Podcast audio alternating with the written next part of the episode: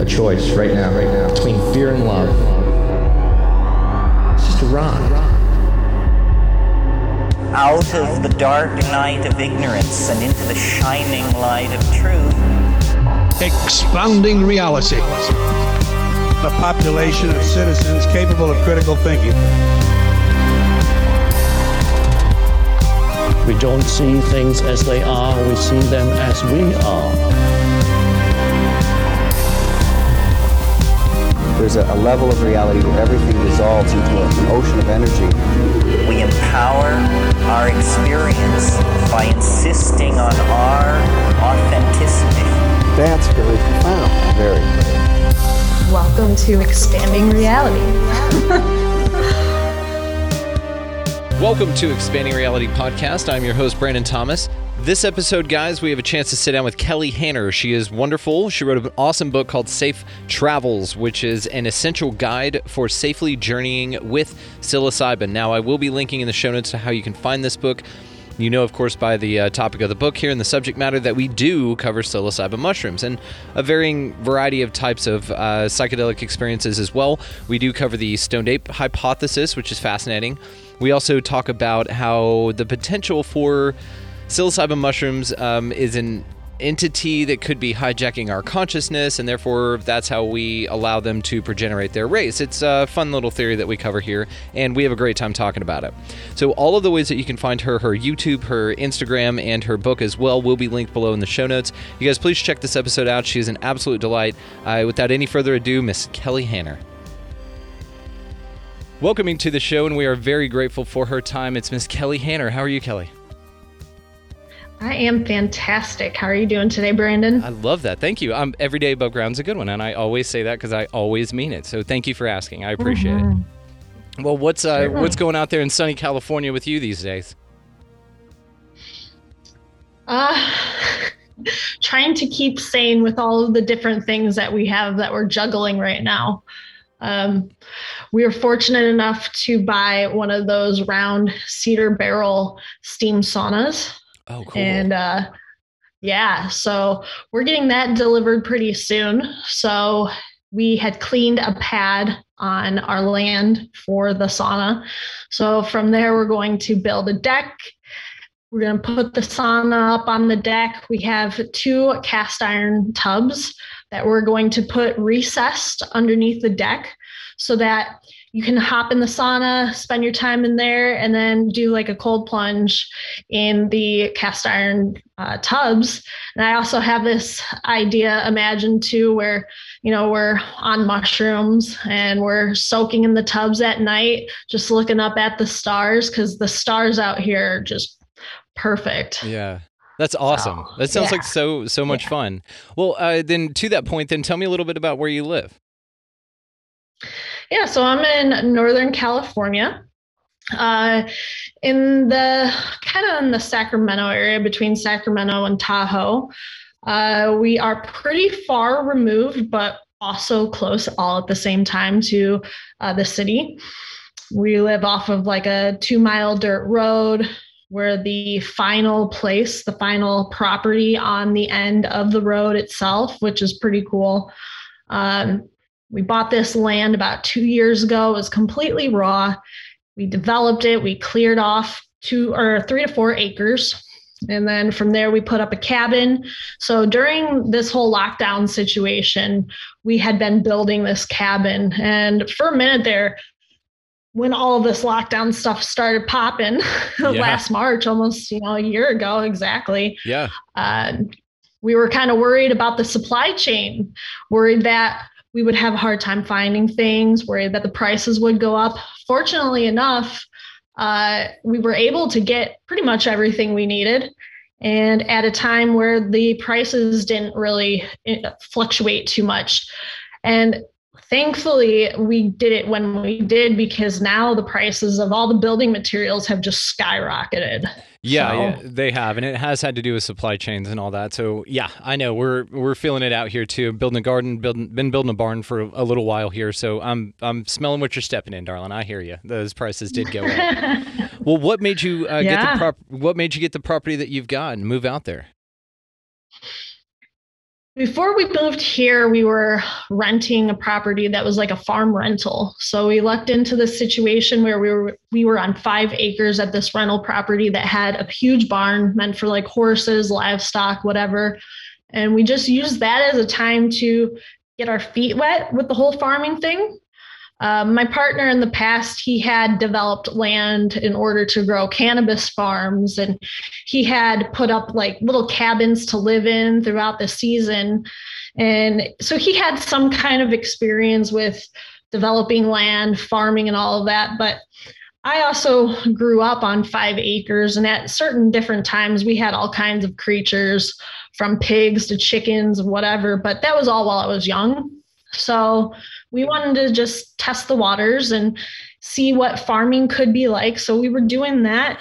And then we just realized, like, shit, you know, we're paying exorbitant amount for rent each month.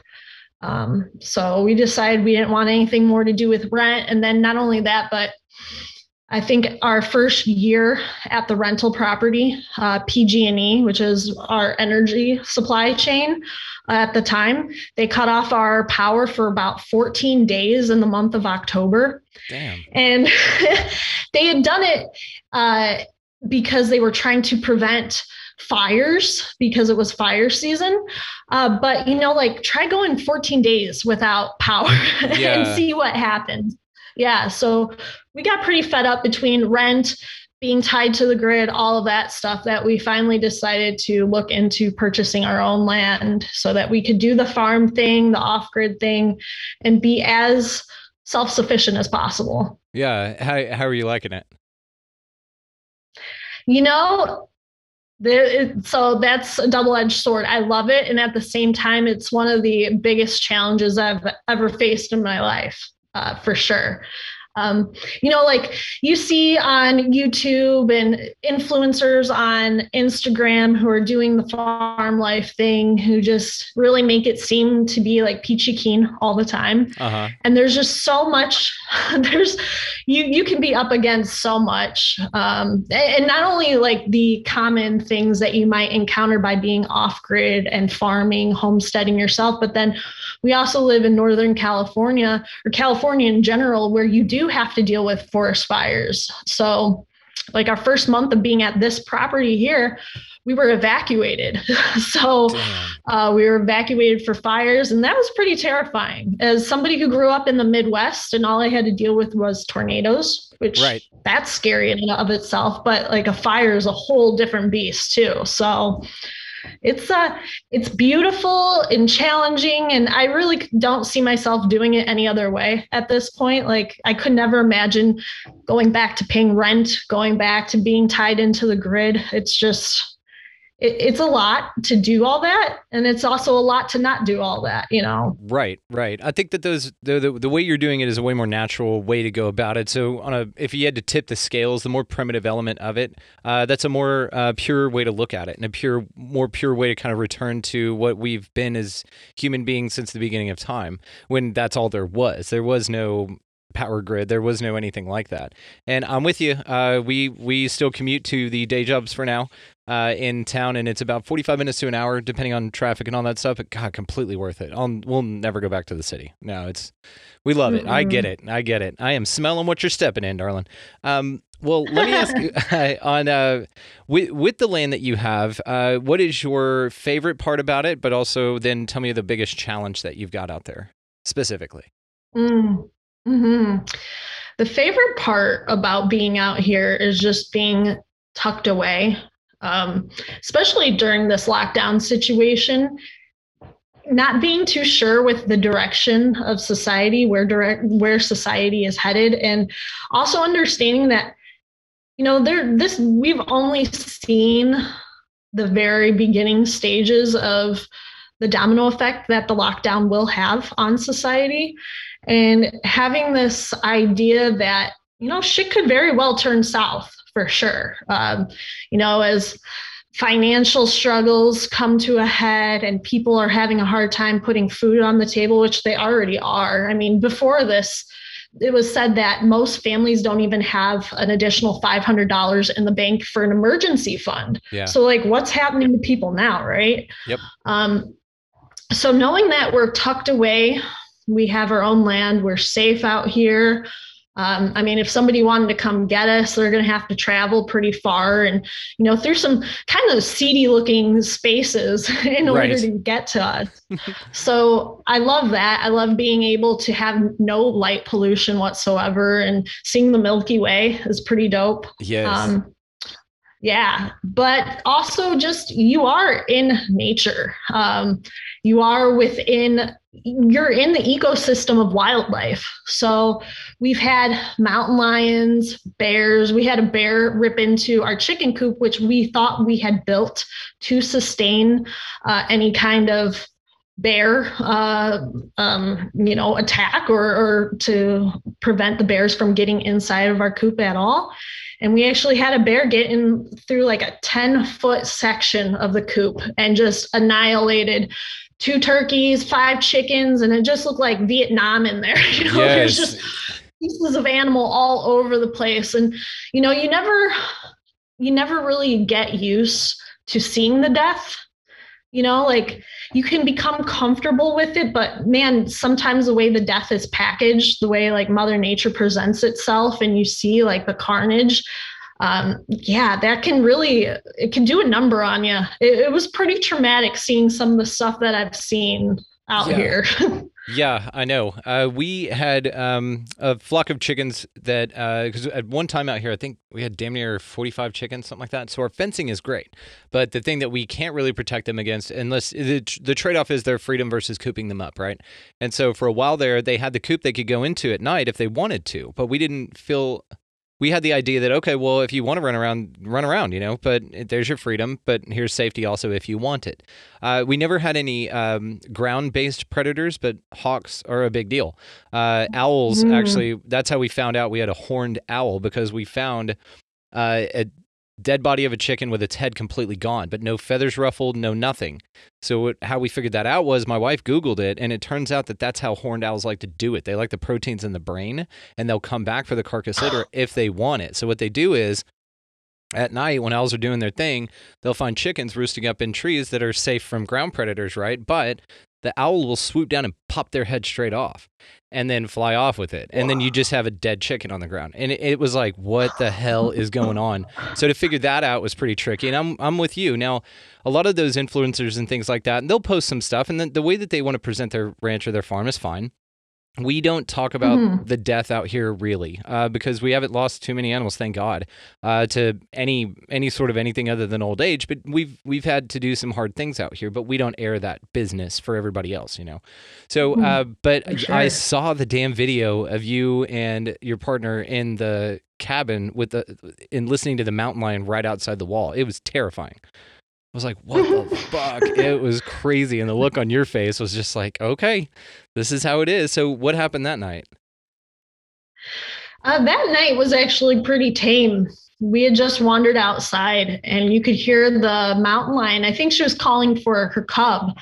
Uh, they must have gotten separated. So every now and again, you could hear the mother mountain lion up on top of the hill calling out. And then you could hear downwind the little baby cub calling back to her. Oh my God. Um, I mean, we have trail cams set up, and we've seen this mountain lion is wandering down the same paths we walk our dogs on. It's just, it's wild to know that we have a mountain lion within a hundred yards or so of us. yeah, yeah. But it's like, just stay over there. Yeah. You you have the night. We'll take the day, and we'll just kind of let you do your thing. There is a coexistence that occurs. Totally, yeah, you can totally coexist with nature. You just have to be smart about it for sure. Absolutely, that's a good call. That's a very good call. So, um, we Mhm. we've been uh, buds for a little bit on Instagram there, and I wanted to get you on just because you're awesome, you're fascinating. I think that what you do is incredible. I think you live kind of the life that everybody wants, uh, or that people should want. Uh, if I have to put that on folks, but I think that um, the freedom that you have to do what you want to do is admirable. So, how did you uh, break away from civilization, basically, not only on your land, but um, from the systems and institutions in place that tell people not to do what you're doing? Yeah. Uh, thank you for that. I appreciate everything you just said. Um, I guess it started when I was 23. I had kind of done the whole Van Wilder plan in college. I was just getting by, barely understanding what it is that I wanted to do with my life. Uh, drinking all of the time. Uh, I'd gotten an associate's degree in nutrition, which I was really passionate about, but I didn't align with what I was being taught in my nutrition courses. The idea I have for nutrition was vastly different than the kind of ideas that I was being fed. Um, so I decided to pursue an environmental sciences degree. And as I was doing that, I was doing it with the intention of wanting to save endangered animals.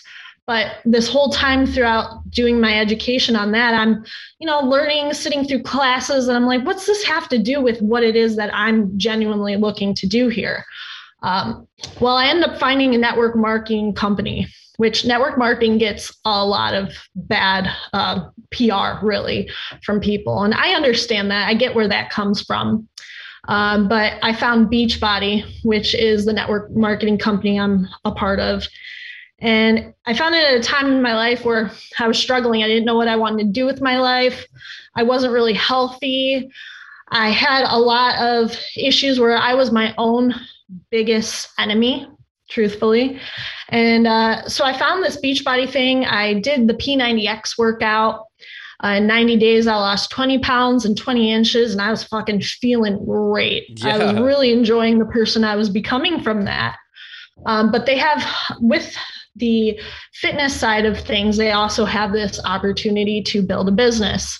So I decided to start working on that. I didn't really take it too seriously for the first couple of years, but there were people in my area who were taking the business seriously, who were doing as they wanted to do.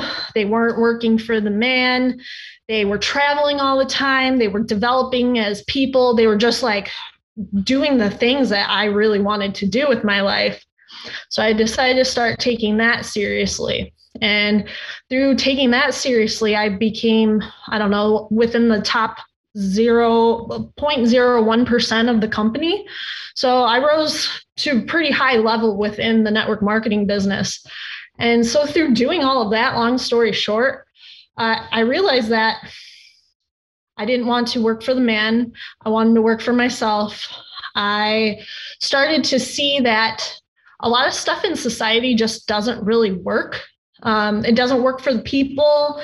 It doesn't work to provide sustainability, to provide happiness. I mean, if if you want to be completely blunt, it, it, works against these things. You know, like modern society is really against sustainability, producing happiness for the people, doing what's in best favor for the people and the earth and all of that. So wildly enough through doing network marketing i started doing personal development and just like honing who i was as an individual and understanding that the vast majority of the systems that are in place just they don't work and through that i've been able to um, come to this understanding that you know pretty much um, there's this woman in uh, the personal development sphere who is largely um, considered a, a, really incredible source of information called Dani Johnson.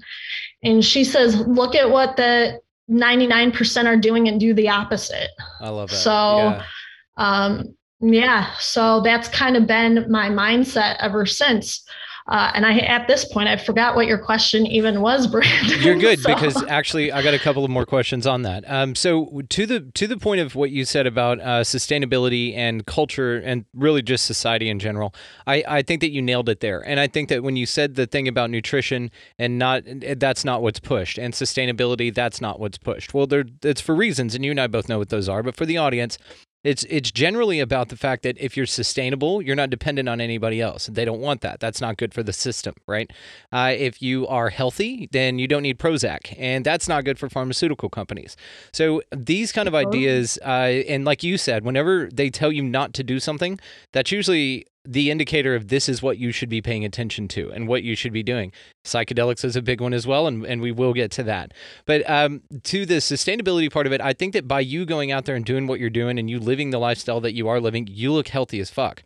Uh, you you look happy as fuck, um, and you can tell that those things are true for you.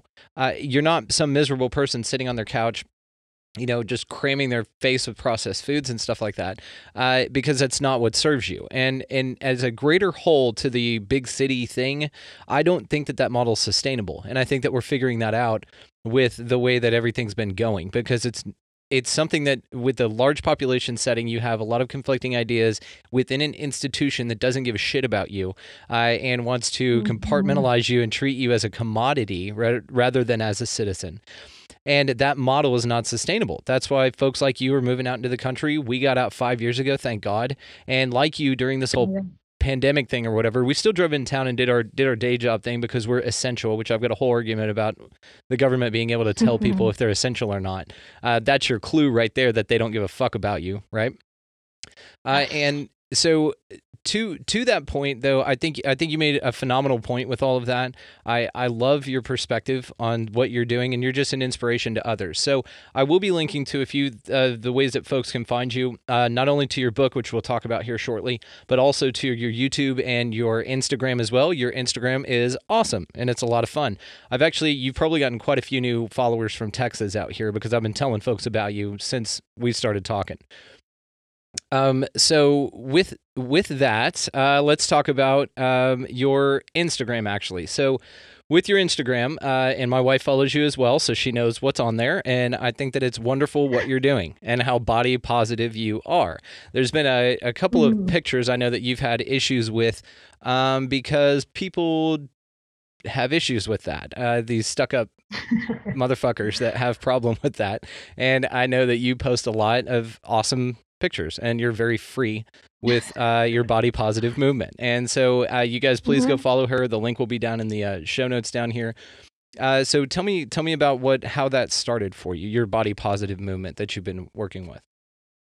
Mm-hmm, totally. Uh, so it actually happened through Beachbody. I had attended a local, or it was actually a, a big seminar of Beachbody coaches, and one of the ones that I knew locally he had gotten up on stage and he was talking about his own journey through mental health, physical health, all that. And it inspired me to start sharing my own story. And my story is that at two separate stages in my life, I dealt with eating disorders. So when I was in the eighth grade, I was anorexic. And then much throughout my late teens to mid 20s, I was bulimic. And uh, so through my shedding the shame and the guilt surrounding that by being open on social media about like hey you know i've i've had eating disorders. I've, I've battled with it. And i've battled with this concept of hating my body and hating the person and, and this meat vehicle that i am in. I, i've dealt with that to such a strong degree that it very well could have killed me. You know there were several times that you know, as I pulling my fingers out of my throat, I'm like, oh shit, like this is not, this isn't sustainable. I can't keep doing this to myself. Yeah. Um, so I started on on Facebook primarily sharing my journey as being somebody who is recovering from bulimia. And then, you know, I started building up a following on Instagram. I was sharing fitness videos, videos of me doing different ab routines. And through doing that, I ended up building a large following. A lot of those videos ended up going viral. Uh, but somewhere along the way, I discovered clothing optional uh, beaches and resorts and all that. And that helped me to shed another layer uh, that I didn't even understand that I had still at that point. Another layer of self confidence issues, issues where I was battling still against my body. And so essentially what i do online is yeah I, I, pose nude right and there's multiple reasons why i do that the primary reason is because i wish at some point in my life i would have had somebody who was representing me and who was showing me like hey you know i see i understand that what you're used to seeing a natural body looking like is what's been uh, you know curated Yeah. on media and- yep. Yep. yeah a- airbrush nipped tucked you know manipulated in all kinds of ways i wish my younger self could have seen uh, what a normal woman's body looks like uh, and so i set out to share that. And you do you'll see i, I don't make it a point because you do see these influencers out there who will say like here's my body and here's my body relaxed. And and i understand the reasoning for that but i will just share photos of myself and sometimes you can see my cellulite. Sometimes you can see stretch marks or rolls or whatever but i don't make it a thing where i have to point that out every time because then i think that just becomes another thing as well. Um, but like you, you could see a natural woman's body for what it is because otherwise all you're really ever seeing are curated bodies. So that's um that's kind of how i got there. Yeah, and I like how uh, uh, authentic you are with it because it is, like you said, it's what you put your attention to. So, see, even the fakeness and all of that, a, lot of that's not real, but people then have this unrealistic idea of what it's supposed to look like. And then anybody that doesn't fit that mold is not pretty to them or not sexually attractive to them.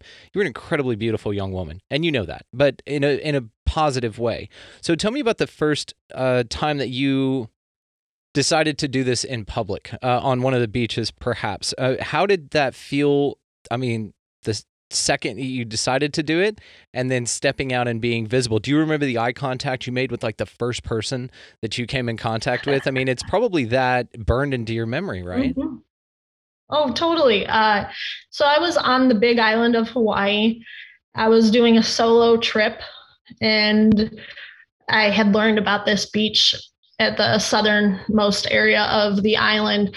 And it was a clothing optional beach. And I had flirted with the idea of going. And eventually I ended up going by myself.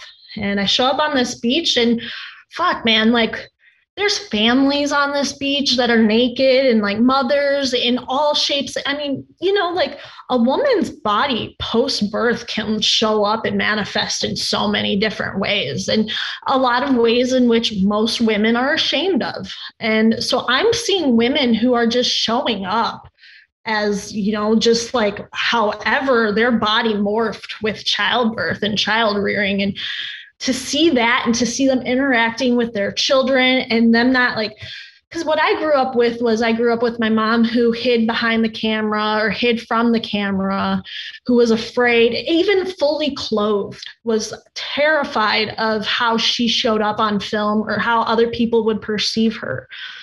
So to see these women just strutting around, doing their thing, playing with their kids, and not hung up on how their body shows up was just fucking insane for me. Yeah. And then not only that, but you know, you see couples out there enjoying themselves, and it's not a sexual thing. And you see single people hanging out and fuck I, got to that beach i found my spot and it didn't take me that long at all for me to just as a woman by myself to just fucking pull it all off and like this is it Yep. and it wasn't a big deal nobody Yeah. like started gawking at me nobody like came over and was like wow you know you got some cellulite on your thighs you should put your clothes back on like yeah. there was none of that um and and yeah I, I remember just I don't necessarily remember the people that I made eye contact with.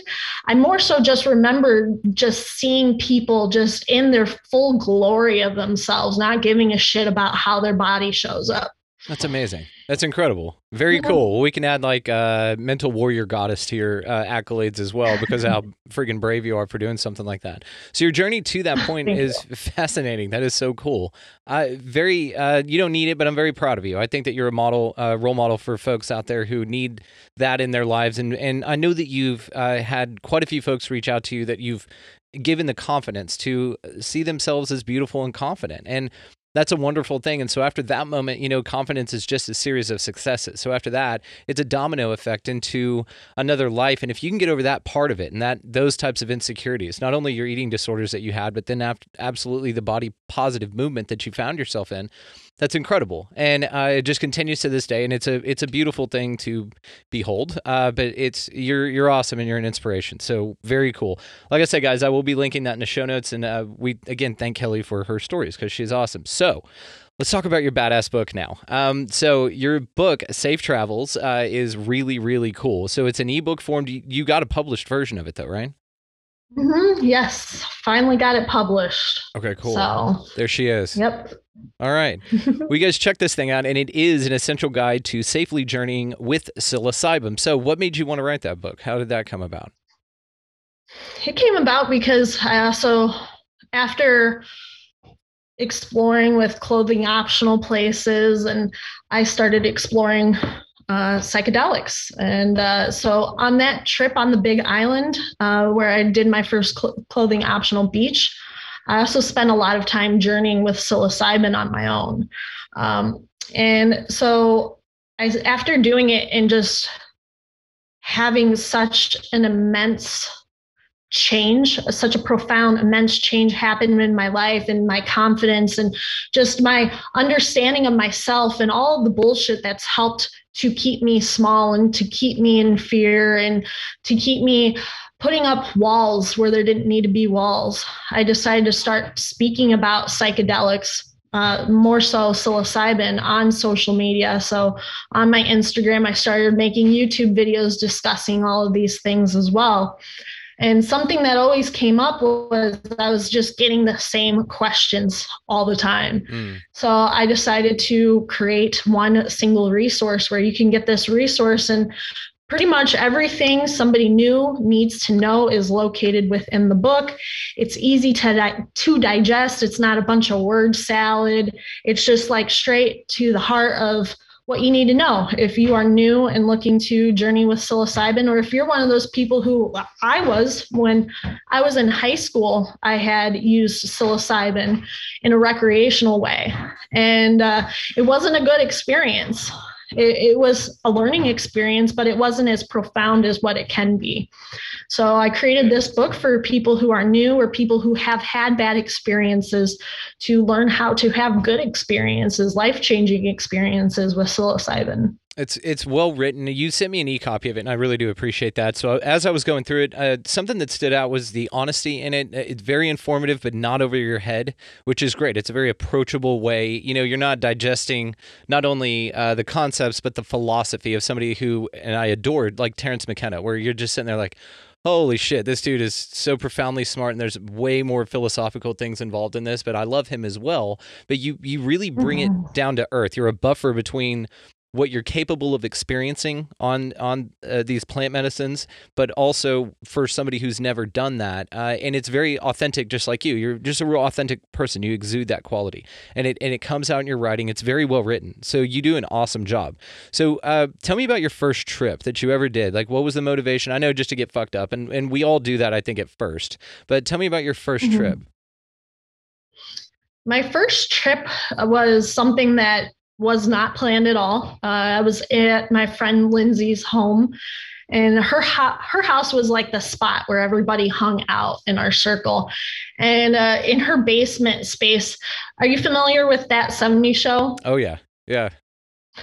You, you know, like when they're sitting around in a circle, kind of like passing the joint, and there's it, it, had that kind of vibe. We had that area where there was just like this vintage, vintage hanging light over top of us. And that was our spot where we hung out and just like got high and did our thing in high school. Um, but one of our friends ended up having mushrooms. So he offered it to us. We took some mushrooms, and God, by the time it started to kick in, uh, one of my friends at the time was sitting across from me and he had just freckles all over his face i speak about this in the yeah, book but yeah. holy shit like my first experience seeing this where like his freckles popped off his face and kind of rearranged themselves and then went back. It was just like how do you even put that into words? How do you how do you tell somebody who's never experienced anything like that that that can actually happen who knows if it actually happened or like you know what whatever however you want to ascertain that that was that came into reality. But it was just an incredible experience to see that yeah, and what I think that uh, tripping does initially, eh, or what it did for me, uh, was is it takes you and it it allows you to kind of explore a universe or a reality that's here all the time, but that's not yes. visible in the light spectrum in which we view things, right? And so it kind of it retards your perception of reality in a way that you're just like holy shit like you can just do this and things are not normal you know because you grow up for for your entire life basically in this fixed idea of what reality is and it's this solid reliable thing that you can you can hang mm-hmm. on to right and so whenever you uh, venture into psychedelics, I think part of the reason that it's so beneficial uh, as a like like a medicine, for instance, is because it does do this. It shifts your reality in such a way that, uh, and you can you can go deep into the theories about maybe that's there all the time, and that all psilocybin does is unlock a door to a reality that's around you all the time, um, but you're unable to Oh. perceive it without the aid of this beautiful plant or this beautiful fungus that we that's around us all the time. So, uh, whenever whenever it ended, was there anything profound? Because I know that y- you do want to go into it with intent or purpose to have like a profound experience, and that's where I've taken it. Um, whenever I used to do them, um, but it's it's something that whenever you do go into it just wanting to get fucked up, you'll achieve that, right? Yeah, you you got fucked up. So, wh- what was the negative part of the experience that you had? the negative part is just uh, knowing that you can have an incredibly profound experience with it. And at that point, I didn't have that. It, it- yeah, it was cool to see that. It was cool to be laying in my friend's bed, about to fall asleep, and she had those, um, those glow in the dark little star fixtures that you could put up on your ceiling Yeah, yeah, and uh, looking up at that and seeing it twinkle as if I was actually looking up at stars outside, you know, uh, that's all so very cool. And this, my first experience with psilocybin wasn't negative by any means. It was actually quite just chill and cool. But knowing that, hell, I was like 16 years old. Um, if I could have gone into it maybe with an intention, maybe with somebody to guide me through it, it could have set me on a completely different trajectory for my life. You know, it, it could have gone from something that's just fun to something that's impactful and that can help me to reevaluate my life. And at that time, I was bulimic as well. So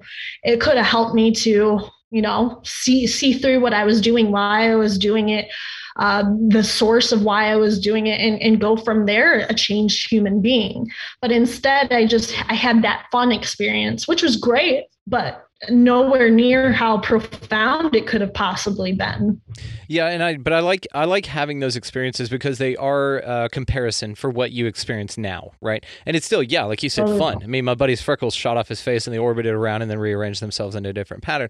It's interesting, and it does wake you up in some area to the the possibilities of uh, things and how how it animates stationary objects. Of course, the carpet and the walls are are things that are a lot of fun to to watch and view as well. Uh, so let me ask you this: So why should somebody take mushrooms if they're interested in this? What is, what would be a good reason for them to do that in your mind? Mhm. In my mind, uh, it's my belief that nobody really made it out of childhood uh, without some trauma, childhood or just life in general. I think that we're all kind of hurt children stuck in adult bodies. Oh, And yeah. that's deep as fuck, dude. That was that was good. For sure. There's there's a lot of hurt children walking around who are just in these animated adult bodies who have no idea how to process and work through their shit. Uh, so I believe that if you are in the right mindset to take mushrooms, that they can have a profound, uh, just transformational uh, ex- opportunity and experience for you, in which you can go from having some trauma in your life, not knowing where all of your things that are kind of holding you back, where you might be your own worst enemy, and just keeping yourself in a self sabotage kind of mindset, you can start to unravel that and start to figure it out. I mean, I have friends who have done mushrooms once who were a pack a day smoker pack a day smoker since the age of like 14 who did a healthy dose of mushrooms with intention and then when they came down off the mushrooms they're like i don't want to touch cigarettes anymore Wow. and cigarettes are like one of the hardest things for people to kick these days Yeah. so I've had people, yeah, if you're looking for to understand where your bullshit's coming from, understand how it is that you're holding yourself back, or just to have like a better sense of like connectedness to earth, connectedness to other people, I think mushrooms are where it's at. Yeah, I completely agree, and I love their benefit. Is that your puppy? Yeah. Cute. Where's he at? No, no, no. You're fine. This is a dog friendly show. You're good. I well, I love it. Uh, your perspective is fantastic, of course. Um, so tell me about uh, set and setting, because a lot of folks may that out there that may not know that what that is. But please, just tell us your idea of set and setting and why that's important. Yeah. Set and setting is incredibly important when it comes to intentionally using any kind of psychedelic or really quite a lot of different things outside of psychedelics as well. And most of the time, people have issues with psychedelics because they don't take set and setting into consideration, especially those of us who have used mushrooms as teenagers or in college. Uh, set and setting, set refers to your mindset going into the experience. So, you know, if you're going into the experience like a lot of people do, and they're like, oh shit, like I'm afraid of letting go, of losing control, and you're just focused on everything that you're worried about, like all the negative outcomes that could arise, then that's not going to give you the opportunity to have a really positive experience. If that's the mindset that you're using or that you're coming with walking into the experience, you can expect probably a pretty bad time. Yeah. So that's set. So your mindset. Setting is your environment in which you're taking it. So if I journey at home, I make sure that the home is clean. You know that I don't have a bunch of shit piled up, that my house doesn't look like a hoarder lives in it. Mm-hmm. You know, I'm I'm taking careful consideration into making sure that the environment that I am in feels comfortable and feels relaxed because the last thing you want to do is you know, be balls deep in a mushroom journey and then open your eyes, look all around you, and you just see fucking like monsters coming out of the pile of clothes that you left on the floor. yeah. Like, you know, you're you're you're you're looking at your shit and you're like, oh my God, like I live in a consumerist mentality and so much shit can come up from having a shitty environment when you trip. Another thing is too, you don't have to just do it in your home. You could do it outside in a setting where you feel safe, uh, you feel more connected to nature, maybe in a setting where you know that there won't be a lot of foot traffic and you have to worry about people coming in and, and finding you because there's a whole level of not wanting that to happen yes. when you're tripping. Yeah. Yeah. You don't want to be intruded upon. So, set and setting is just making sure your mindset is a okay and not necessarily a okay either going into it because most people who are doing magic mushrooms these days intentionally are doing it because they've had bouts of depression or they felt shitty and and they want to see how this can uh, impact change on their life but just going into it with the idea like I, am doing this and this is going to help me instead of, oh shit, what am I getting myself into? And then setting, just being sure that your environment is something that helps you to relax into the experience. It's perfect, incredibly important, and very well said. Uh, mindset, I think, is is a big one, just like you emphasized, and it's cool that you said that first. Uh, so with with these, you can go into it with intention of wanting some greater clarity. The thing about it is, and to your point about if you're going into it scared or apprehensive in a in an extreme way, all it does is amplify that. Because what I find that psilocybin mushrooms uh, in particular do is they break down that barrier. They break down that wall. They erode it. So the walls that you've got up to keep you in your nice little area they become transparent or evaporate into thin air altogether and everything else comes flooding back in. So being able though to go into it with that mindset not scared but ready to address issues with your ego, uh, then because your ego just evaporates with those walls as well. That's actually what a metaphor for the walls are is your ego, right? And so it evaporates mm-hmm. those and it allows you to see things from a new vantage point not only with the visuals that you are physically having in your body at that time uh, but also with mentally like you it the data input from them is so incredible you hear sounds differently everything's bright and vibrant and colorful it mm-hmm. opens your mind up to new possibilities but then you hang on to that opinion of that your reality isn't that rigid and it is flexible and malleable and that there is a different way to look at the world and it opens your eyes up to new perceptions which is the most beautiful part about it. I think that that's you know, if I was a creator, if there is a creator, then that's probably what they're here for. Uh, also, though, mm-hmm. why there's Schedule One still in most states, not all of them, and and I think people are kind of getting their shit together with that, which is great. That's another sign of the ascension process happening. No matter what you think is going on with the lizard people running the world, uh, some of them um, actually uh, are kind of getting over that shit because I think we are too. So, what about some precautions? Because it is a blast. You do have a great time, and set and setting are important. We've checked that off the list. Now, is this for everyone? And if it is for everyone or not, uh, what are some precautions that people who do choose to embark on this to make sure that they have a safe travel?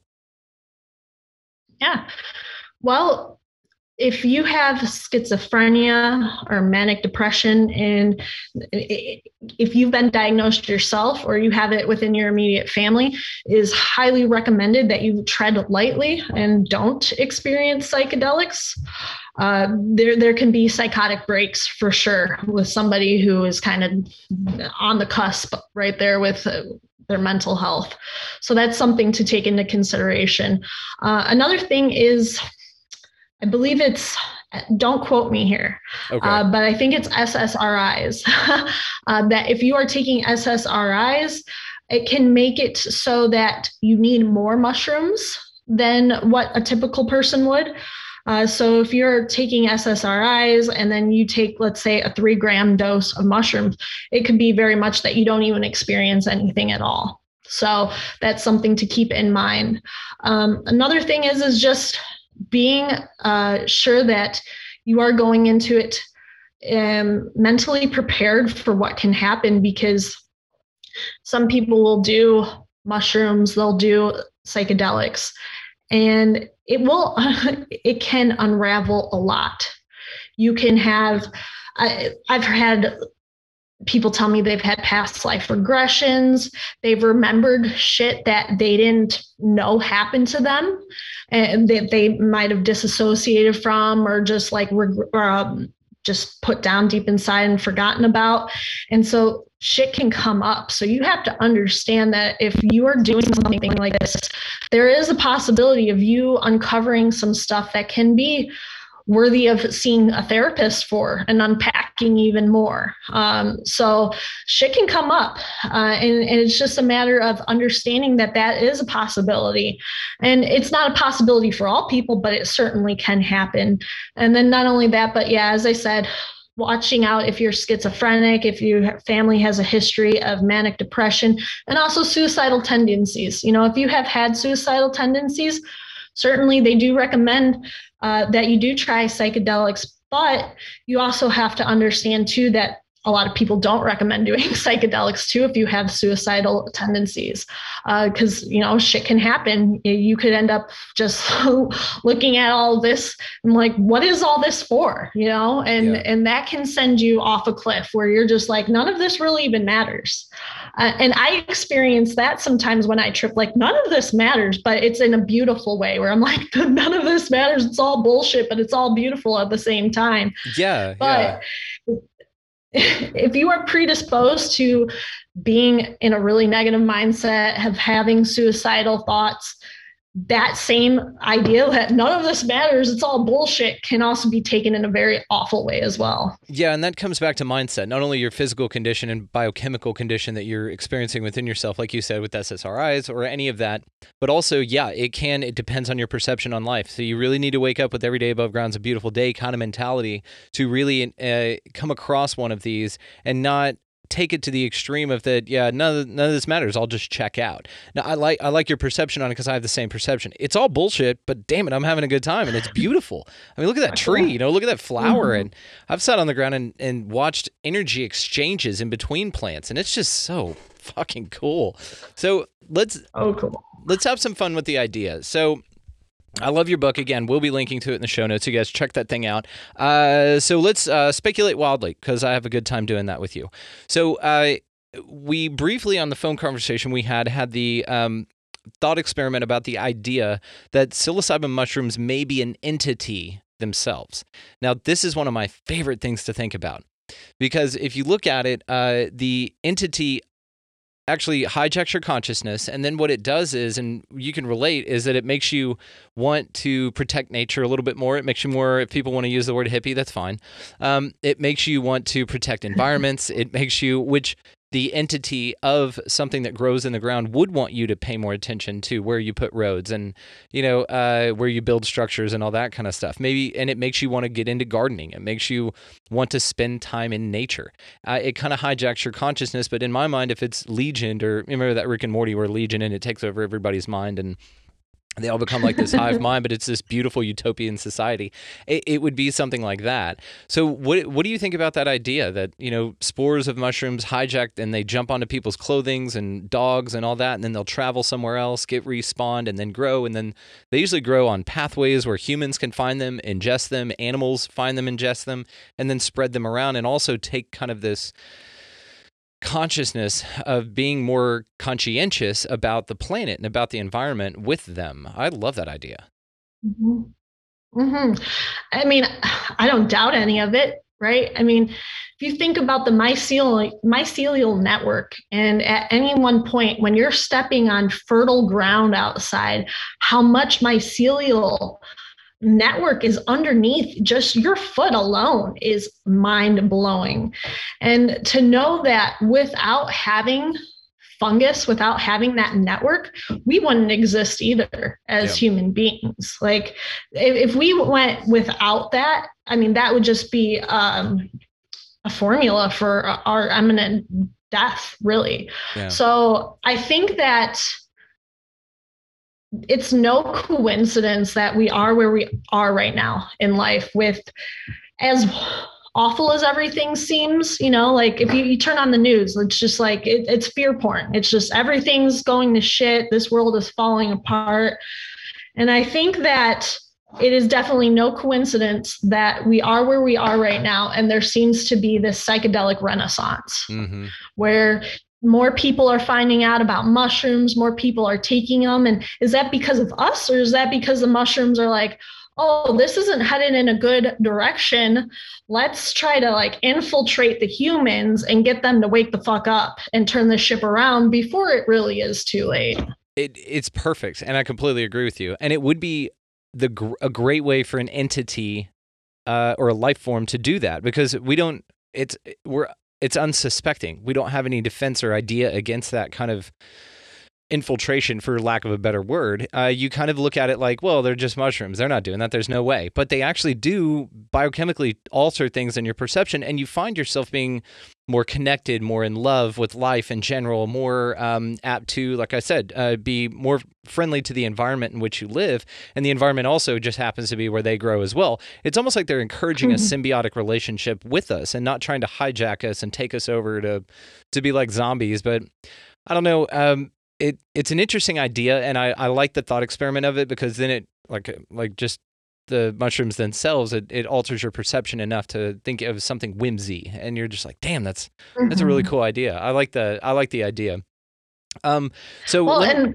go ahead oh well i was gonna say too and it's it's wild too that you think that the psychedelic mushrooms largely also grow on shit so like he, here we got people who have you know since the dawn of man if you want to talk about like the stone ape theory have gravitated towards these piles of shit with mushrooms growing out of them and not been scared off. Like oh there's a pile of shit and there's a mushroom growing out of it. I probably shouldn't touch that but somewhere along the line they're like oh, give us a fucking go. Yeah. like what's that about?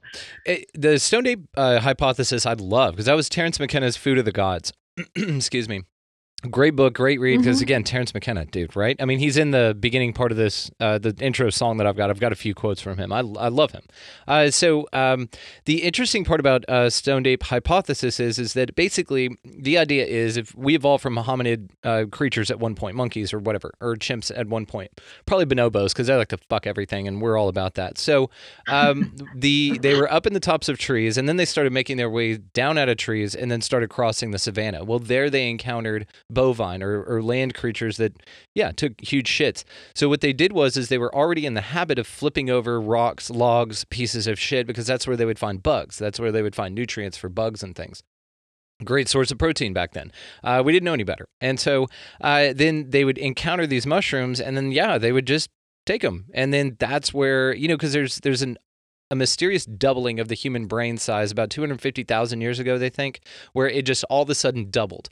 Now, one could argue that that's maybe an alien intervention and that they came in, or, and why it's called a hypothesis is because that's what happened whenever we started taking these psychedelic mushrooms and started getting, like we talked about earlier, the data input. You're better able to survive, and this happened over millions of years, right, or thousands of years. Uh, you're better able to survive because you can hear a mountain lion coming a lot further out than your buddy who's just drunk on fermented peaches or something like that did, right? You can uh, connect more. So therefore you can survive because you've got more of a tribal mentality. And that's when connections and uh, tribes started forming. It, it's a cool idea. I think it's awesome. I think it does explain a big gap uh, in information that we have from that time period about why the human brain just exploded in size. Uh, it's something that i can i could see being fairly accurate and scientifically verifiable. I think it's really cool. Mm-hmm. yeah, Yeah. stoned ape Yeah, there's yeah. I mean, and when you think about it, and imagine that first instance where they eat that mushroom, and they could have just had a piece. They could have ate a whole one.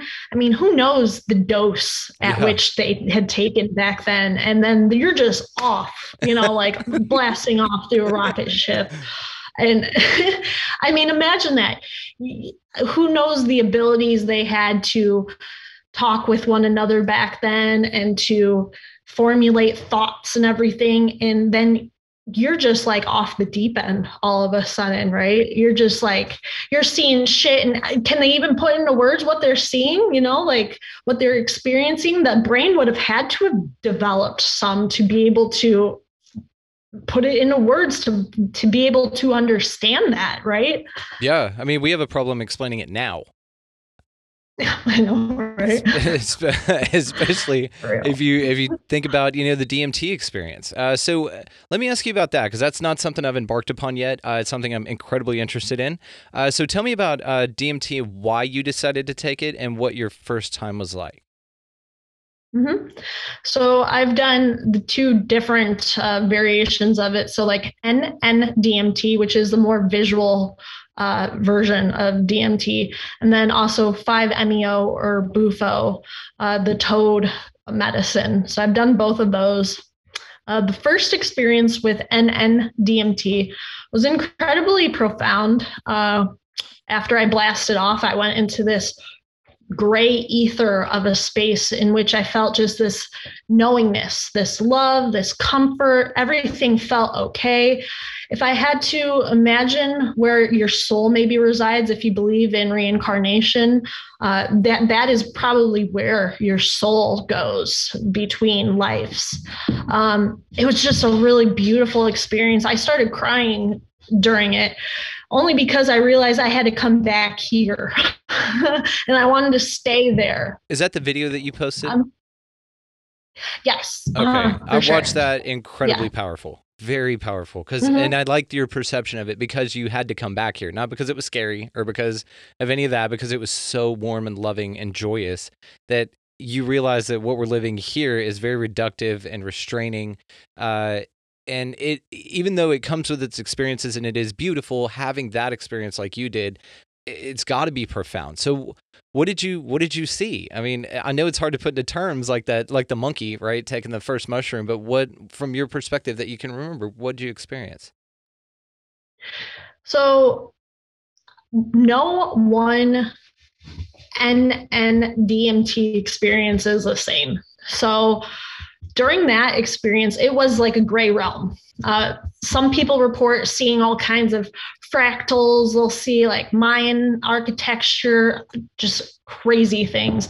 And all I experienced throughout that time was this gray space and a feeling.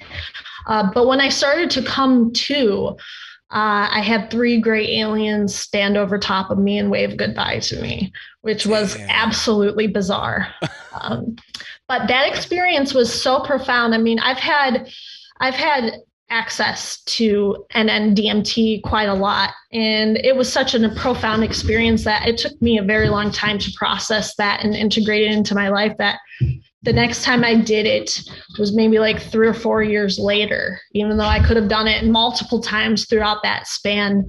And that experience was much different. Um, if I could best describe it, it was like there was a projector in the corner of my eyesight where I could only see over here things going on. And what I basically saw was a bunch of old timey cartoon style figures, whether it be the machine elves or just like bizarre characters dancing, doing jigs, and kind of like putting on a show for me. Um, it was cool. You know, like some people just love to see that shit and eat it up. But I feel that if my first experience with NN DMT would have been that, where I just saw machine elves dancing around and doing cool shit, putting on a show, I don't think I would have been like, eh, okay, well, that was cool, but what is that? How, how do I process that? What's the point of that? And I probably would have been really turned off by NNDMT and probably wouldn't have investigated or tried to do it any further. And it is because of that that I am kind of meh about it. You know, like I could, meh, you know, that that first experience where I went to that other space, that other realm that was just gray but felt so amazing. Um, that was incredible.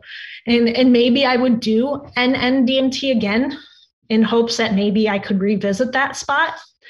But uh, yeah, DMT, people can have very profound experiences on it. And I did my first time, but that second time just kind of left me in a zone where I was like, this is hit or miss.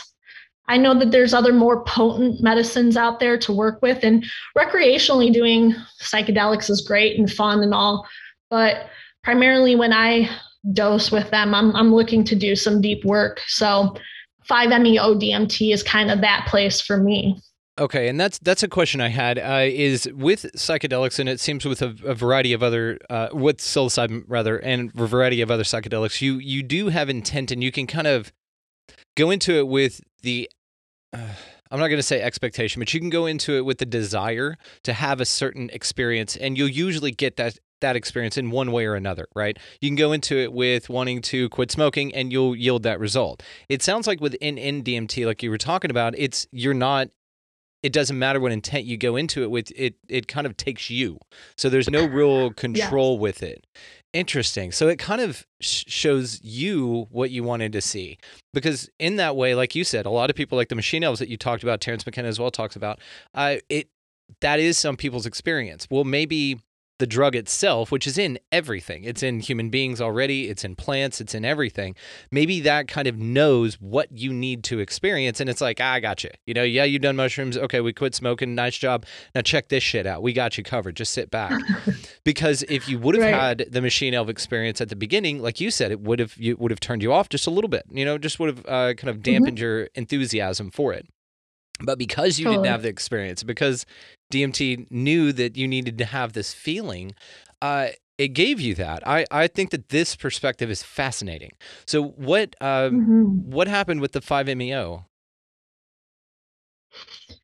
So 5-MeO, um, the first two experiences I had with it, I did it through a friend who's a facilitator, and she served over a thousand people.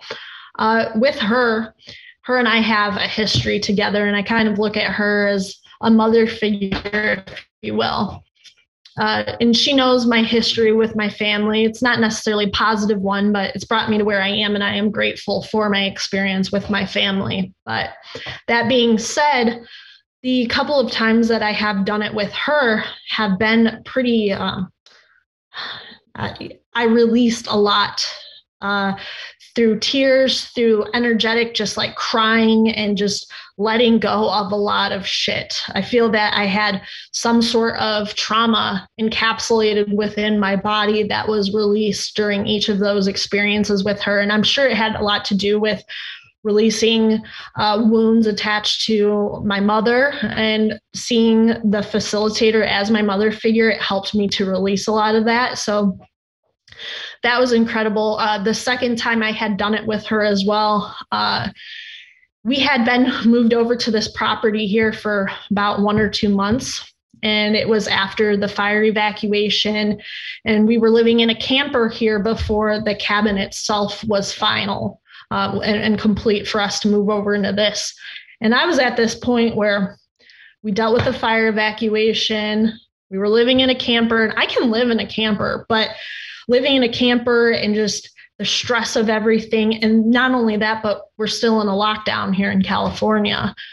And just feeling like there was no getting out of any of this, feeling trapped, feeling just, I, I had, I was in a really bad funk if you will. Uh, call it depressed. I don't, it, it was a mixture, just feeling hopeless, feeling like this lockdown is never going to get lifted, and just couple that with all of the stuff that we had to deal with, just moving over to this property and then dealing with the evacuation. I was feeling, I was in a really bad headspace. And that second experience with 5-MeO DMT, like that, I snapped out of it. Wow. Um, that mood I was in. And, and, you know, like, I feel that I am pretty well equipped with knowing meditation, yoga, fitness, all of the things that can help naturally to combat depression or being your own worst enemy, that negative thought process that can kind of just loop in your head. I'm pretty well equipped to be able to handle that. I just could not, for whatever reason, shake the funk that I was in. And when I did that DMT, that 5-MeO, that second time, I just fucking got out of it instantly. Wow. And since September, when I did that for the second time, I've just been riding this beautiful high. That's incredible. What did, what did you experience? Not only the feeling, but visually, was there anything? Because I know NN is way more visual, but 5-MeO, um, I still hear that there's some interaction with entities or something like that. Is that was that your case? I have not dealt with entities the four times that I've done uh, 5-MeO now. Okay. Uh, and it hasn't been too heavy on the visuals. What more so I experience is just going to this I don't know, it almost feels like you're being electrocuted without that awful feeling.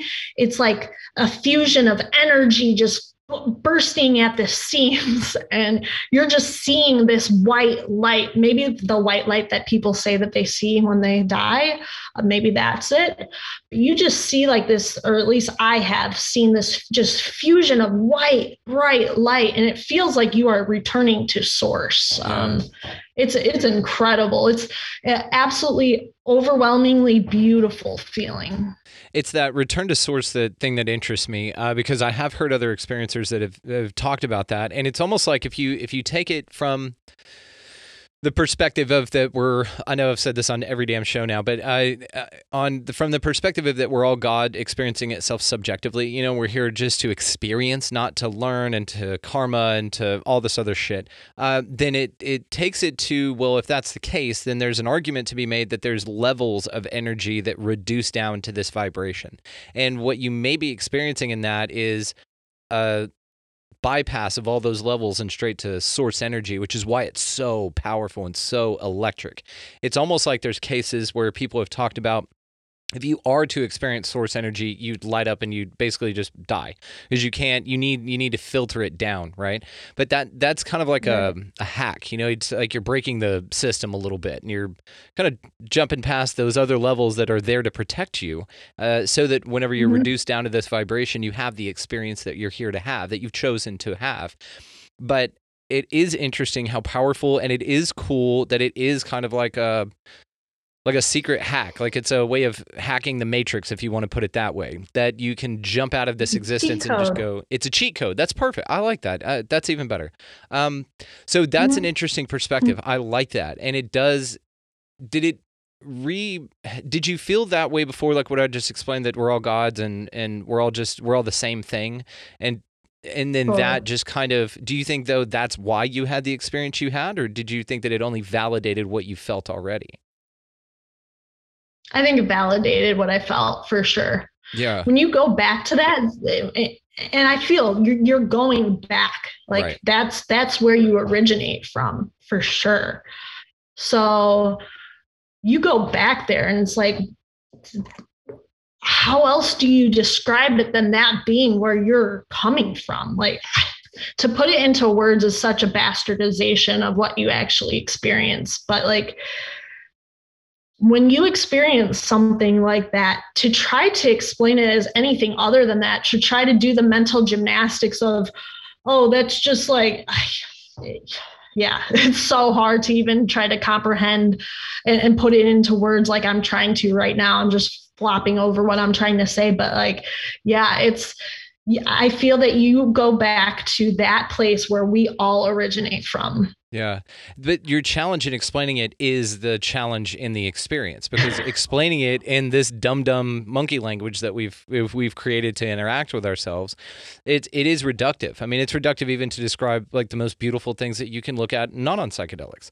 Um, like describing the Right. feeling of of being in love or or something like that. It's it's just so reductive. It doesn't do it justice at all. So I like the challenge you have in explaining it because it, it further validates the experience, right, of how profound it is. I, I like that. You you said it all by the things that you said, if that helps out. So, uh, yeah, yeah, yeah, yeah. So, um, you are an absolute delight. I just had a just a few more questions for you here, and then I'll let you get to your evening out there. Um, so, what what do you think? Um, I wanted to ask. So, if we could have just some fun with it, what do you think the world around us is? Like, what do you think we're? What do you think it all is? When you look around, what's your interpretation? Good question. Uh, I I am never like completely a hundred percent on a stronghold with my beliefs. My beliefs kind of morph as I go along, and at this current stage of my life, I've played a lot with this idea that we are in a simulation. And that's kind of like where I'm at right now is just flirting with this idea that this is all just a simulation and maybe what we're in is like a Westworld kind of thing where we we are entertainment for something, somebody. And now there's a vast majority of us who are starting to come to the realization that everything isn't exactly as what it what it's portrayed to be. And we're starting to wake up just like the characters in Westworld do. So that's kind of where I'm at with that. But then as we were speaking about earlier too, psychedelics really do have a way of thinning the veil. And it was on LSD that I started to flirt with the idea that you know everything is static as we see it. It's just her it's it's there and it's not moving. But when you are on something like lsd or mushrooms you're starting to see how things just blend and move and undulate. And maybe that's what we saw as children as well you know?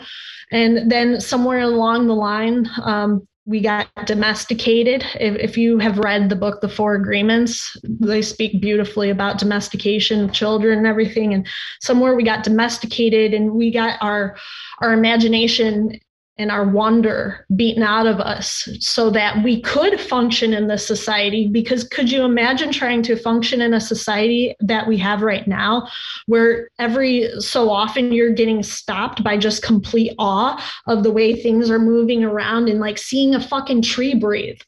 And, and you're seeing that and how productive could you be if that's all you ever saw and you got stopped at every step to take notice of all of that stuff so, you know, I, I volley between this idea that we are in a simulation and that we are within this construct too, where things are so much more than what they seem, but we are so stuck in this idea of performance, being productive, you know, doing the nine to five, getting to work, getting home, doing, you know, doing, doing, doing, and not being that we have become numb to how just incredibly beautiful things are. And I think that psychedelics, acid, mushrooms, all of these things help to thin that veil so that we can revisit things as how we were seeing it through child eyes.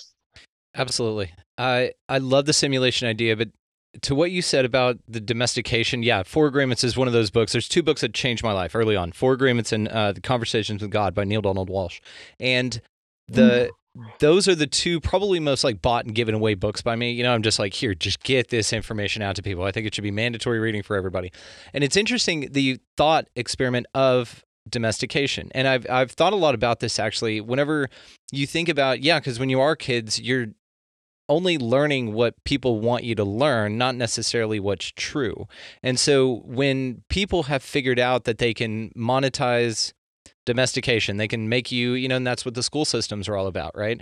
Is it's not there to make you learn and question um, for yourself. And Dead Poet Society was one of those movies that broke me out of that that mentality, right? Where it it really Mhm. sat there and you and you start to realize that all these different ideas are what a society what what I get caught up in thinking is what a society would look like if we were training our children to hang on to that and to keep that and, and encourage them to Mm-hmm. enjoy the way the natural world is. And then you look at like the the people in like the I know the Amazon tribes and stuff that have never been or had very little contact with uh, Western civilization is how I'll put it. Those folks may have it right. And those are the people that will survive when the power grid goes down. And those are the people that we consider super primitive, but that have been utilizing these plant medicines and contacting with the natural world and live in conjunction with it. I, I think that's a beautiful thing. It's definitely a trade off. You know, I mean, air conditioning's cool and I love it because I live in Texas, but, um, you know, there's a lot to be said for the simplicity and for the purity of something like that. And without, you know, and then you, you contemplate the idea that if indoctrination wasn't a thing, like if you, like the idea of if you didn't tell kids this is how you should believe because mom and dad believe this or you know these people over here aren't as lucky as you because they don't know the real god because of where their mom decided to get pregnant and have them and environmental things that are completely out of anybody's control. To me the idea that uh, uh, that raising children in that way with isolation from society wouldn't be really like a, a bad thing for the child. It's not child abuse in any way. If nothing else, you could argue that what we put children through with indoctrination with society, that's honestly more of the child abuse. That's where but but I think also it's designed like that. For it's like this perfect design of shitty pe- reptilian people, right? That want to control everything. Because now it's like we have kids that have problems, they have eating disorders, now they get Prozac. And then now you go nine to five and now you're depressed. And now we make the things that help you out illegal and we demystify the people that try and tell you the truth and all of that. But to the greater underlining knowledge of all that, and I know a little, I got a little bit of diarrhea of the mouth here, but my point is, is that uh, it, it seems like if this is a simulation, which I lean way more towards that idea a lot lately, especially, and the more you look at it, the more it seems um, pretty like that's probably what's going on if you had to really reduce it. Uh, but it's like a simulation that from a higher purpose, right? Like God or source energy said, hey, here's this cool world that you guys can go interact in. It'll be whatever you want it to be. And then we're going to throw a bunch of humans on this place, and you're going to have gravity, and you're going to have nighttime, you know, for this amount of time, and daylight for that amount of time. Um, probably said stay away from cliffs because of the whole gravity thing, remember? And you're given like a set of rules, kind of or guidelines within the environment to follow, like, you know, uh, mountain lions bite your face, you know, they just do that. So, but, um, and then one thing I've been thinking about a lot lately is the idea that if we are in a simulation and we are all out here just figuring it out, and that it is a big game or a ride, that some of us are just on different levels of the experience, right? And there are cheat codes or hacks as far as psychedelics goes, as far as interactions and cool conversations with great people. Um, especially now with technology, because geography isn't, a, isn't an issue. It's not a not a deterrent. Uh, but then you think, well, if I'm out here having this experience, but I'm interacting with a bunch of people that have different experiences, right? It's kind of like those people that buy Lamborghinis, but they drive them around a bunch of Pintos and trucks that don't have insurance. And so you're out here in this dope ass supercar, but you've got a bunch of fucktards around you as well on their phone and they don't have insurance, so they don't give a shit about your experience. It's just different levels, you know? And it's like I was tell- telling Amy Belair, I'm not a level cyst. I don't think that there's any better or wrong way to do it. I just think it's about what serves you and what doesn't serve you. And this is why. So I wanted to ask you um, about conspiracy theories. So I think you and I. Um, I think once you get to a point of spiritual awakening, you either get spiritual awakening and then into conspiracies, or sp- conspiracy theories that lead you to a spiritual awakening. I, I think that they're pretty tied together. So, what is the first conspiracy theory you heard of that made you go, uh, "This might all be fucking bullshit going on out here"? What was what was that? Uh, the first one that I really took seriously was definitely 9 11. Uh, That's a heavy Um, one. yeah, that was it. I believe I saw a 9 11 loose change. And at that point, I was like, well, if if they can do this and, and have no qualms about the amount of lives that were just collateral damage for whatever scheme it was that they were trying to push, whatever, you know, whether it was trying to increase the nanny state, I mean, whatever it was, like these people were collateral damage that all died in 9 11.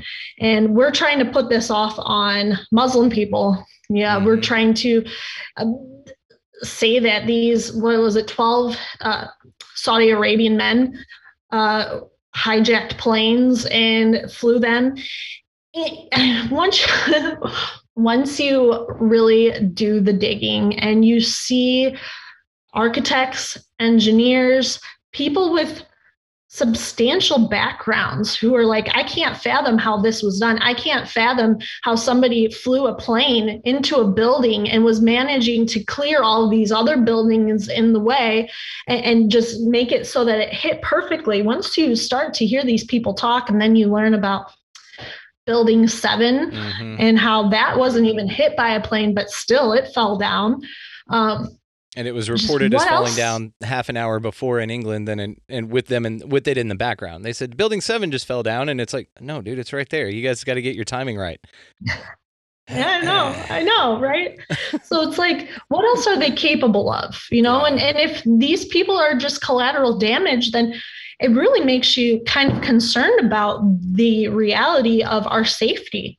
You know, you could you could just set off on a, another flight thinking that you're just going to end up going over to Bora Bora on a vacation for your honeymoon. And then next thing you know, you're collateral damage yourself eh, with entities and people who don't give a shit about you and just see you as a pawn in this whole game. So, yeah, that one woke me up, definitely. Yes, and excuse me, I've I've come to the uh, kind of the observation lately because I've I've really kind of changed my mind about all this. Not not that that doesn't exist and those things aren't very very real because I that is a firm firm thing. What I've what I've become lately is fairly dispassionate to the desire I've had for years and I'll, I'll say over a decade now to wake people up to say dude sh- check this video out check this you know you've got to look at this you know i probably forwarded that zeitgeist movie around to everybody that i knew because that one had a lot i mean it went through everything right uh, it broke down christianity the banking system and 9-11 all in one beautiful three hour documentary that this dude did a great job on and of course people out there are trying to poke holes in this thing but there's a ton of accuracy in that film and that was one that I it really lit the fire. I was like, no, I got to tell everybody about this. It's my responsibility to wake everybody up. I've lately, especially over the past few months, come to the conclusion that it's not my job. That this information's out there for the people that want to hear it. And you know, you're you're pushing people away whenever you're challenging their cognitive dissonance because they're not going to look at new information anyway. They don't want to hear it. They want their football game, they want their real housewives of whatever. They want, you know, their mani petties and stuff, which is there's nothing wrong with any of that. But the the challenge is is that whenever you bump up against people and that's how I'll describe it because it's not an easy conversation bringing people to these great awarenesses that folks like you and I have come to. It it's one of those things to where uh, it's it's a moot point as well as there's a saying that what uh, your response to the crisis is part of the crisis, right? So when you Mm. feed into the other side of it, like we've probably done over this last year, and freaking the fuck out about, no, check out this B Gates guy. Now that's too obvious, and we can't say his full name. So let's say Bill G. Okay. Um. Anyway, that's a South Park thing. So, all right, yeah, uh, Simpsons deal. Uh. So when whenever you whenever you come to those realizations and you sit there and you say, no, we're all fucked. You know, you guys have got to wake up. uh, It it's part of the crisis. Like that side of it is still part of the plan, right? To get people divided, to get people to lose their damn minds. So I've been under the impression for a while now that you just got to tend the garden you got. Like you out there on your on your land, you're tending your own garden. You don't let these things affect you negatively because you've come to the mature realization that there's nothing you can do about it. What you can do is enjoy every moment and every day with what you've got all around you all the time. So what I've what I've also come to realize lately as a conspiracy analyst is is that there's different levels of conspiracies, right? So 9/11's a heavy one. That one's up there because it impacts people on their day to day. It's it's heavy, you know. That's a reptilian orchestrated shit right there. What about a fun one? Like uh, you know, the different fun uh, conspiracy theories. What what's a couple that you enjoy because you're just like, damn, this is cool. It's inconsequential and it's fun. oh man, I mean, there's some about like people being cloned or people dying dying but assuming a different identity so the one i recently saw and i don't put any faith into this i just thought oh my god where is this going is uh, that jim morrison didn't die jim morrison was rush limbaugh What? Um, no way. I have not heard this one. Get It- fucked. I don't know, man. Uh, yeah, I just saw this within the last month after Rush Limbaugh died. But yeah, they took like an image of Jim Morrison and like superimposed or like did the um transparency over top of Rush Limbaugh's face to try to show how they have the same facial features. Okay. Um, so of course, yeah, like that kind of stuff. Just um, I, I don't put much stock into it, but I wouldn't. Who knows? Like Fuck right. if I've learned anything, is anything is possible. Oh, shit, like. So yeah, that kind of stuff is kind of like fun to play around with, but I Yeah. don't know how much I, I put faith into it. I like that one. Or the Bill Hicks is Alex Jones thing. Have you heard that? Yeah, for sure. That's a shot on Bill Hicks.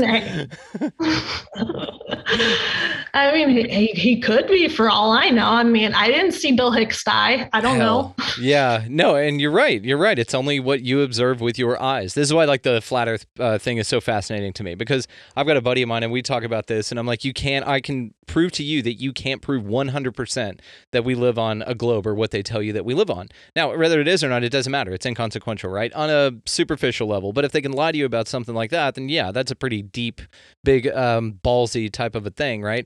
But it was funny too because I, I just tell him, look, you can't see it with your own eyes, and he just gets exhausted with all this shit. And so that's why I get to reach out and talk to people like you because you're all about it. You'll you'll entertain the uh, the idea. Oh yeah, I'll listen to anybody talk about flat Earth, but at the same time, you know, creationism, flat Earth, the Big Bang, like I- don't know, but what I do know is a simulation seems more fucking realistic to me now at this point in my life than any of those things ever have. So I agree. yeah, I, I can just go by what my intuition and what the, my current knowledge kind of helps me to understand. Yeah, and maybe kind of that's the way we figure it out, right? Is because we have a reference now. Like if you tried to explain a simulation to uh, ancient peoples, they wouldn't have a reference. But we've got video games, we've got The Sims, we've got like World of Warcraft, which I never played, but I'm aware of the concept, right? So we we have like a Yeah. reference point to it, right? Where you can kind of follow it logically and say, oh, okay, eventually maybe we'll figure something like that out, and therefore it's entirely possible and therefore we can kind of like i said we can comprehend it a little bit better i like the simulation theory one i, I think that the like you the more i if we've really got to psychoanalyze it maybe plant our flag somewhere but i'm also like you in the fact that i don't have beliefs i have ideas it's like that line from uh, Dogma when Chris uh, Rock said, "I don't have I, uh, beliefs; I have ideas because beliefs are harder to change." Um, and I'm like you; I live in a world of possibilities. So, have you ever heard of a guy named David Eagleman? He's a neuroscientist. Mm-mm. Okay, No. so he came up with the term which I, if if I had to label myself, I I kind of put myself in this camp, and he came up with the term possibilian. And the deal with that is, is that he argues that we know way too much about religion to say that that's it, and it's super limited and super reductive, right? But we don't know enough about science or anything really to say that there's no such thing as spiritualism or God or any of that stuff. So you find yourself in this place of possibilities, right? Like we can roll that out, but we can't roll this out. So therefore you have to you have to identify as that. And that's that's what I find the most comforting. It's just a world of possibilities. I I love that. Um it's just fun.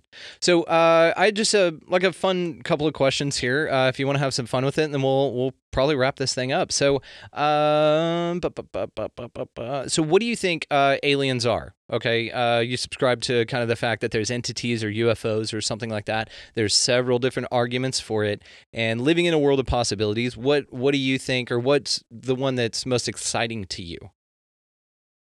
Hmm. Uh, I ventured down the rabbit hole of them possibly being time travelers. So, Kelly Hanner, uh, you- Kelly Hanner with a bullet, number one, my favorite. hell yeah. All my listeners are sitting there going, God damn it, he said it every episode now. Okay, we get it. They're future time travelers. I did not prompt her to say that, guys. that happened organically. yes. Uh-huh. Yeah. So, so there's something cool about the idea that they're time travelers just coming back, maybe trying to intervene from shit really hitting the fan, or maybe just as a way to. I mean, hey, if somebody offered you the ability right now to time travel back to like the dawn of age, you'd probably go back there, right? Hell yeah. to I want see what it looked like. how the pyramids were built. I want to see dinosaurs. I think that would be awesome. Awesome. Yeah. Yeah. Yeah. And you know, there there there might be rules around that. You may not be able to influence it, right? Because then you're changing the future. So maybe there's like a non-interventionalist kind of idea. Uh, there's, it's just, it, it's so cool to think that it, it could be a time traveler, right? Um, but of course, then there's also the idea that there's just advanced civilizations and who knows who's out there who what they're capable of and their ability to travel here and see what the hell we're doing whether they're just coming over to visit and they're you know they're locking their car doors as they're passing by Yeah. earth you know Roll them up. Yeah. yeah i mean uh, to to think that aliens don't exist is some of the most shallow minded kind of thought processes i could ever imagine. Just oh this is it. This is the best the universe has to offer. Is, is this civilization that's cannibalizing itself? Like come on you know it's perfect. I completely agree. Could not agree more. That is that is awesome. Uh, okay, so uh, I'm gonna give you two because I want two. So if you could have two superpowers, anything you want, uh, what would those superpowers be? Mm. I usually ask one, but I, I felt it to be hypocritical because I have two. So go ahead. My apologies. Go ahead. nice uh the ability to fly Okay. Hmm I would love to fly. I mean, to be able to just bypass the whole TSA bullshit. Yeah. No, I'm good, guys. We're good. Yeah. uh-huh. Yep. Flying would be really cool. And being invisible, I think, just being able to just put an invisibility cloak over myself and be able to be a fly on a wall, Huh. um, I, I think could be pretty fucking cool. I agree with that. Yeah, that would be cool. Yeah. Okay. I like it. I like it a lot. Um, mine is uh, teleportation and psychometry. I think that that would be cool because technically, if you could teleport, you could fly because then you just teleport five feet in front of you and now you're flying, right? Uh, but then you could also end up Mm. around the world without having to travel that distance. So definitely teleportation. And then you know what psychometry is? No. That's whenever you can touch an object Tell and me. know. That's when you can touch an object and know the complete history of it.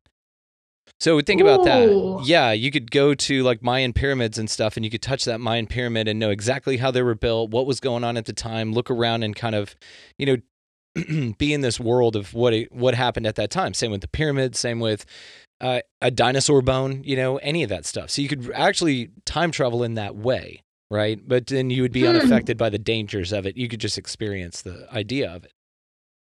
I had to add that one to the list because I heard about it and I was like, "Fuck, that would be that'd be cool if I could teleport and do psychometry. That would be that would be cool shit." Super cool. Yeah. I didn't know that was a thing, but that definitely would probably be my third one. Okay, got you. So if you're ever offered three, uh, then there you go. Okay, so um, another fun one. What's your favorite animal?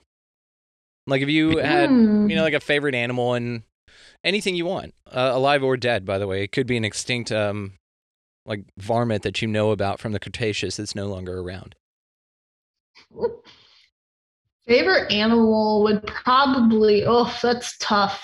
Um, I would have to say possibly like a dog.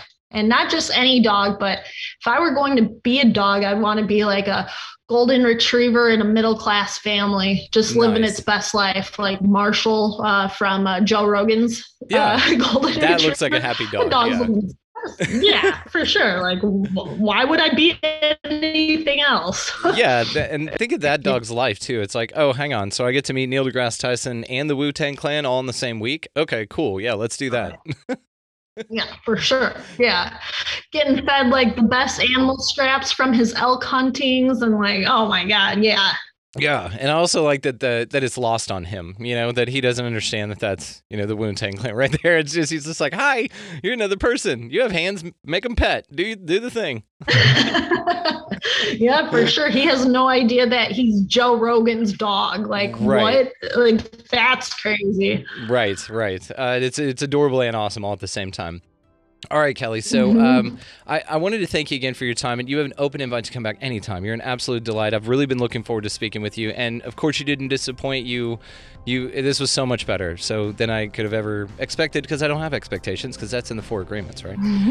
uh, so uh, Yeah, tell, even though I will be linking it in the show notes in your own words, please, uh, if you don't mind, just tell my audience where they can find you, Don. In the meantime, you can find me on Instagram. Uh, Instagram's been doing a number with my account and censoring me, so you can find me there. Uh, you can find me on my Patreon. Uh, Patreon, just look me up, Kelly Hanner. I appreciate anybody's support for anybody who wants to help to support my message. And then also on YouTube, just find me through my name, Kelly Hanner. And then you can also find my ebook on my website, mushroomebook.com. Or if you want a physical copy or a Kindle copy, uh, you could type in Safe Travels. It also helps if you type in Safe Travels plus my name, because sometimes you can type it in and it won't pop up with my book. So Right. Okay. Awesome. Well, like I said, thank you so much. This has been an absolute delight. Thank you. We really appreciate you. thank you. Yeah, thank you for your time, Brandon, and this platform to be able to do this. It's Oh, much hell yeah. appreciated. Like I said, you're soul tribe now. You're any anytime, darling. You come anytime. All right. Well, thank Oh, you yeah. very much.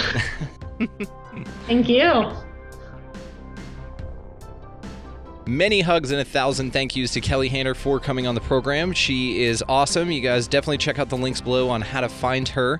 Uh, great conversation. She's absolutely wonderful. Please keep up with this young lady. She's doing great things. And she, uh, I think I've talked her into doing her own podcast, so look forward to that.